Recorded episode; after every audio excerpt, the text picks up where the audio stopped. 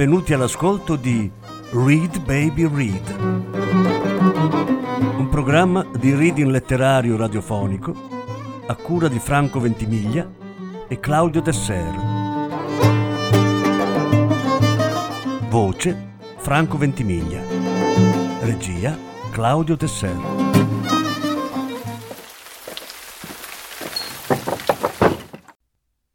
Quattro brani dal libro L'agenda ritrovata. Sette racconti per Paolo Borsellino. Vanni Santoni. La solitudine della verità. Seconda parte.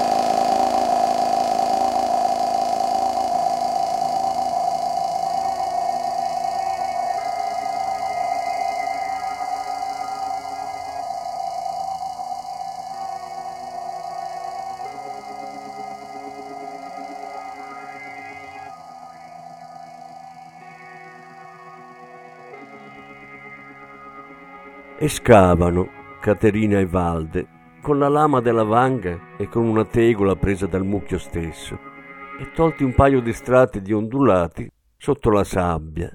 E ancora sabbia. Siamo troppo svarionati a metterci a fare una sbatta del genere. Alla fine è proprio Valde a toccare qualcosa, a beccare un bordo metallico, il bordo di un bidone. Dici? Sicuro, guarda, dice Caterina e lo pulisce con la mano fino a farne uscire il cerchio, il bordo doppio sigillato, di lamiera dipinta di verde, la vernice già scrostata e in più punti mangiata dalla ruggine. Sì, ma ferma! Valde le prende la mano. Cosa? Potrebbe essere roba velenosa. Va detto. Va detto cosa? Va detto che qua c'è una discarica abusiva di chissà cosa. Figa, forse radioattivo. Meglio se usciamo proprio già che magari ci siamo respirati l'Eternit. Ora non ti impara a annoiare. Radioattivo magari no, ma tossico. Che dici, Valde, lo apriamo? Tu stai fuori. Abbiamo scavato. Ora scavato. Estraiamone almeno un paio. Un paio di cose, di bidoni. Tu stai super fuori. Uno, poi bottarella di catch. E va bene. Così isolano il bidone vernice verde, marchi nessuno, ruggine molta. Di tirarlo fuori però non c'è verso, troppo infisso ancora nella terra. Dai, usciamo di qua, magari è esplosivo. Addirittura, ti facevo più coraggioso. Hai un CD? Per far da pianale ho un'agendina, ma usciamo prima. E le bottarelle diventano raglioni e la chetamina si insinua e scorre morbida nel sistema, scioglie i muscoli e l'ego, l'identità e il senso del tempo, scioglie i codici che fanno essere un valde valde e una cate cate, schiena entrambi fino al mugolio sommesso sull'erba, riporta indietro di uno, due, cinque strati corticali, memoria rettile, memoria di artropodi, celenterati, meduse. Si abbracciano, ma non è un abbraccio sensuale, è un abbraccio di branco, anzi di banco, di coscienza comune e unica. 35 minuti dopo è Caterina la prima a uscire, come risciacquata, come alzandosi all'ossigeno da una piscina di liquido amniotico, da una fonte battesimale tiepida e salata.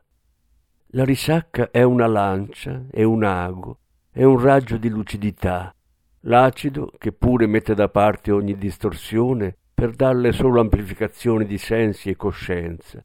È il sole che arriva a completare il quadro, scagliando le frecce già auree lungo i prati e attraverso gli abeti e i Douglas e le querciole mezze storpiate da anni e anni di vento. Senti, cosa? Mugola Valde rotolandosi ancora un po' nell'erba. Dobbiamo andare dagli sbirri. Valde ride come un matto. Sono seria. Che stai a di? Dico, bisogna andare dagli sbirri a denunciare questa cosa, questa discarica. Ora non voglio fare discorsi da goana, ma sentiamo, lamento della terra, pace a mamma, storie così. Ho capito che qua è avvelenato, o comunque lo può diventare, ok? Ok, figurati, cioè tranquilla.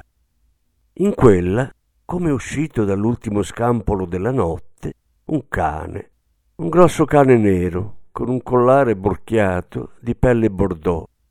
Sbuffa vapore, scrolla la testa, si avvicina. E tu chi sei? fa Caterina, accoccolandosi e porgendogli le mani. Il molosso le lecca le punte delle dita. Chi sei, eh? Bestione. Valde rimane a distanza. Non mi dire, ghignacate, che hai paura. Grosso è grosso. Di certo si è perso come noi. Sarà di qualcuno giù o dell'altro lato. Facciamo così, lo riaccompagniamo. Poi andiamo alla caserma giù in paese. Che caserma? Dei carabinieri. E la Madonna, vuoi gli sbirri? Sai quanti ce ne sono giù? Giù? Sì, alle ultime rotonde prima di salire. Non è che devi andare fino a casa loro. Io abito a mezza strada, che ne so. Anche se è ovvio pensarci. Va bene, riportiamo sto cagnolone, eh? Cagnolone? Andiamo da sti sbirri. Denunciamo la cosa, poi torniamo in festa. Tu stai fuorissimo. A, a parte che sono... boh, le sei. Tempo che scendiamo sono le otto. Ma poi, dice Valde alzandosi a sua volta. Cosa? Dico, magari lo sanno benissimo che c'è sta roba qua. Magari c'è già, non so, un processo. Magari e magari invece non lo sanno perché nessuno l'ha trovata o denunciata. Oi oi. Bon, senti, facciamo così. Raggiungiamo l'altra metà del Tecniva, balliamo, magari mangiamo, ci facciamo due botte e poi stasera facciamo quello che vuoi tu. Prima bisogna vedere se c'è l'altra metà di là dal crinale. E vanno al crinale. Cate, Valde e il Molosso, ma non si vede niente solo una conca ancora invasa da nebbia simile a cotone e boschi che le fanno corona e neanche battiti, ma solo un rumore d'acqua che scorre e un fruscio come di foglie che cadono, animali che passano, o forse solo vento. Quei rumori, insomma, che paiono venire su dal cuore stesso della notte e dei monti, prima che arrivi il sole a cambiare la faccia delle cose.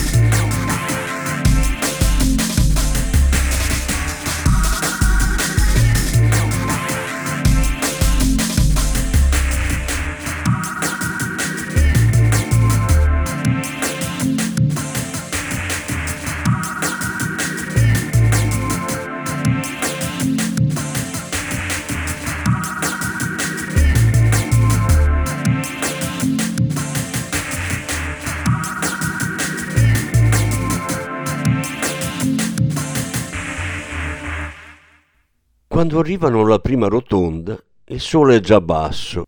Hanno attraversato di nuovo il Technival, o almeno quella metà loro già nota, eppure già mutata nella forma e nella topografia, dall'arrivo di nuovi furgoni e camper e auto e dall'installazione di almeno un altro paio di sound.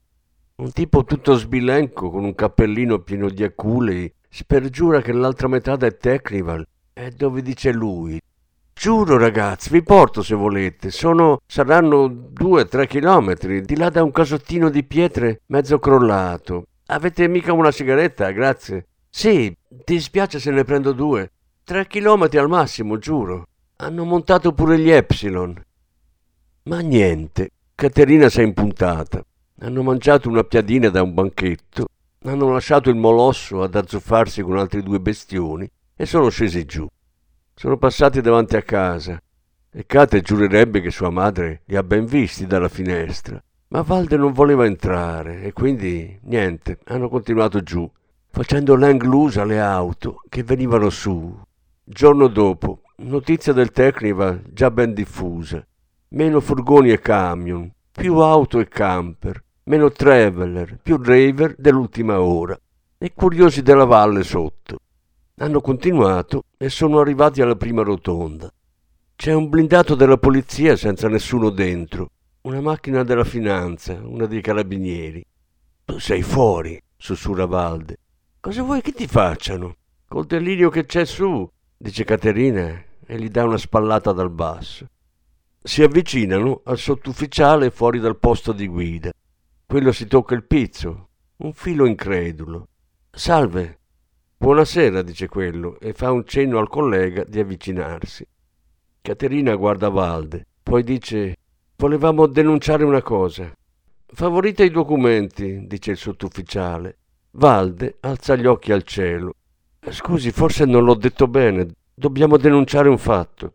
Non mi interessa, signorina, favorisca i documenti. Lei e il suo amico, aggiunge l'altro carabiniere, alzando il mento verso Valde. Poche storie. E così, senza storie, sfoderano le carte d'identità. Il carabiniere semplice annota i nomi su un taccuino. Ma che fa? dice Valde. Lei stia tranquillo. Sono tranquillo. Ma non vorrei ritrovarmi con una denuncia. Se non ha fatto niente non si troverà con nessuna denuncia. Eh, ma lo sa come vanno queste cose. Denunce per occupazione di terreno buttate là a casaccio. Non si preoccupi e svuoti le tasche. Anche lei, signorina, fa eco il sottufficiale. Ma se avete qualcosa ditelo subito, così non ci fate perdere tempo. Caterina svuota le tasche dei jeans troppo larghi sul cofano della punto nera bordata di rosso. Gomme, chiavi, un pacchetto di drum. Il carabiniere ci guarda dentro. Caterina e Valde si scambiano un'occhiata divertita. Anche lo zaino, avanti, e lei si muova. Caterina guarda Valde, si toglie lo zaino e tira fuori felpa, bottiglietta d'acqua, agendina, due libri. Un intellettuale abbiamo, dice il carabiniere. Sono libri di scuola. Altro? Caterina tira fuori un vecchio sacchetto di baiocchi dalla tasca davanti. Il carabiniere ci guarda dentro. Poi si fa avanti anche Valde. Cate lo guarda col fiato sospeso. Quando sfodera la lampadina, diana morbide, gomme, due accendini, dieci euro arrotolati, un fazzoletto appallotolato. Il carabiniere si mette i guanti e lo srotola, trovando del moccio.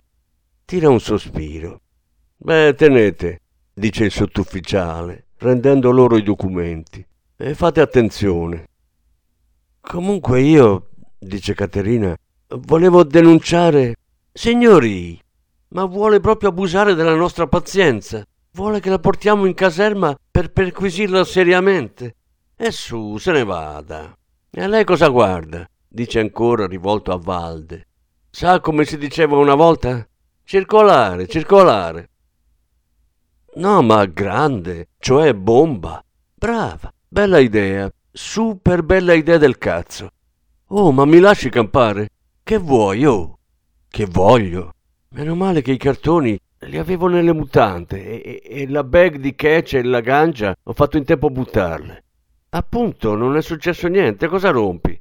Sei bella pesante, eh? Dai retta, non è che eri costretto a venire. Ma se mi ci hai trascinato. Vabbè, senti, da quello che ricordo di là, girando prima di arrivare su al mio paese, c'è un casotto della forestale. Vieni con me o smolli? Smollo? Se non cominci a fare una cosa, neanche puoi mollarla. Sei tu che stai in fissa. Io me ne torno in festa. Fai come vuoi. Camminano un poco distanti l'uno dall'altra. Non passano auto adesso. Arrivano fino al bivio, segnato da un marchio del CAI e da un tavolone da picnic sotto un salice. Vabbè, allora ciao, dice Kate, fredda. Senti, cosa?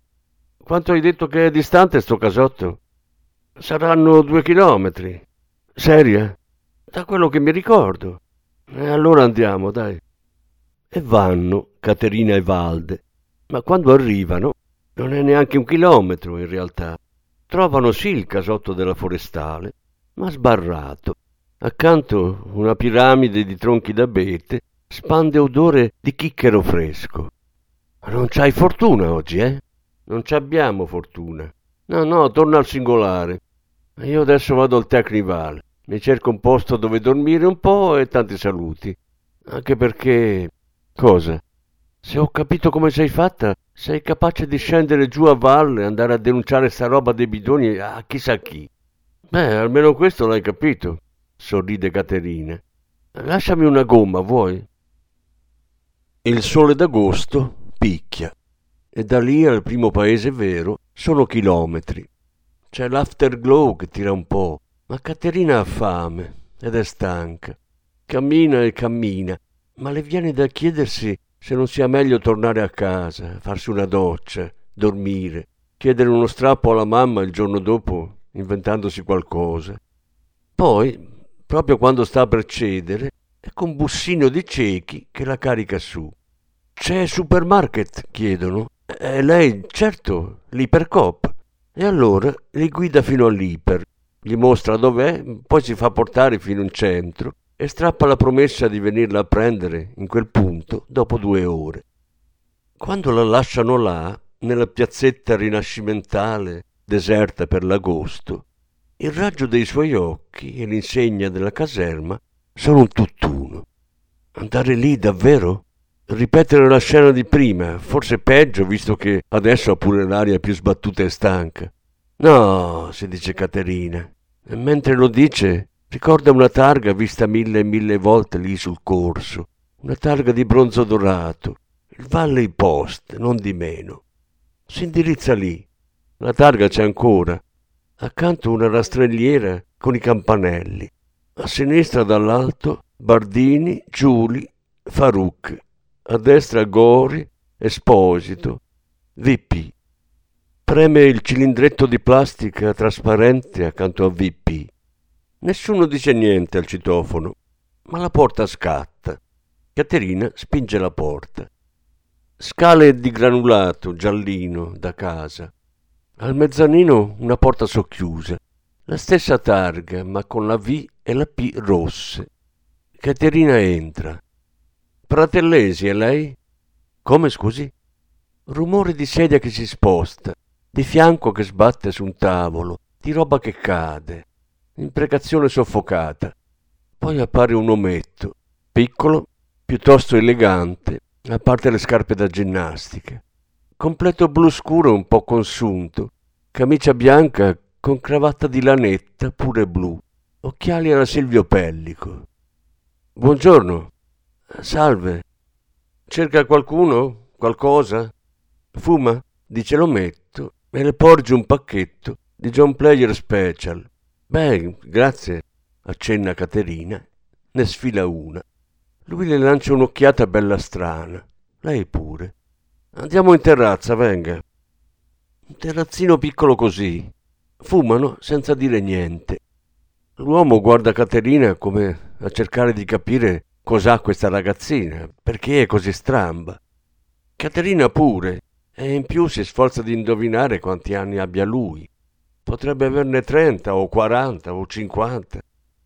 Poi quando hanno spento le due sigarette, nella tazzina da caffè sbeccata che c'è sul davanzale, lui si scrolla della forfora invisibile dalle spalle della giacca e gli fa cenno di entrare, prima di seguirla, chiudendosi dietro il finestrone.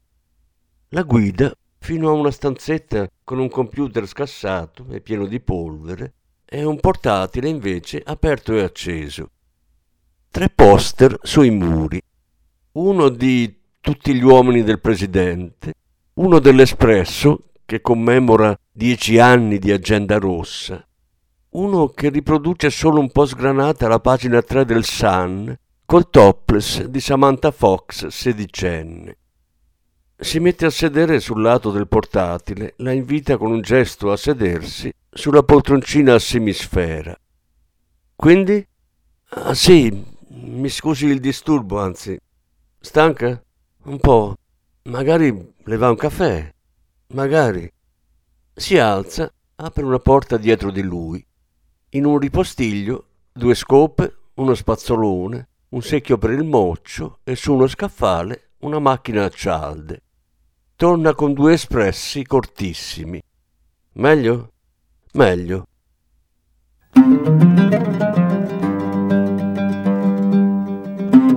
Avete ascoltato Read Baby Read, un programma di reading letterario radiofonico a cura di Franco Ventimiglia e Claudio Tesser. Grazie per l'ascolto, alla prossima settimana. La successiva parte sarà trasmessa la prossima settimana. Thank you.